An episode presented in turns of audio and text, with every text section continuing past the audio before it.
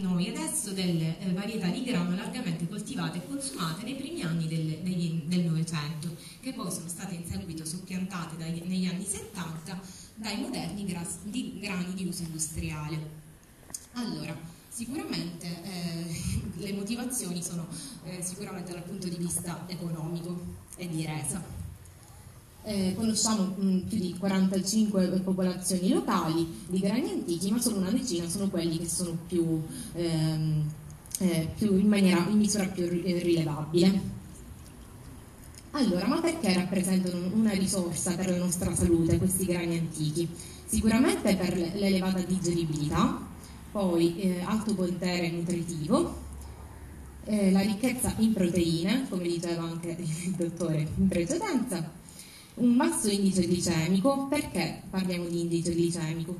L'indice glicemico è un parametro che eh, eh, che va a studiare l'influenza degli zuccheri, eh, l'impatto degli zuccheri eh, nel nostro corpo dopo aver assunto un alimento, cioè come varia eh, la, eh, il cambio della, della variazione della glicemia dopo aver assunto un determinato alimento.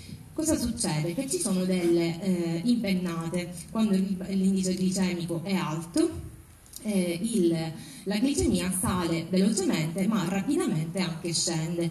Queste impennate sono la causa eh, di eh, problematiche come il diabete.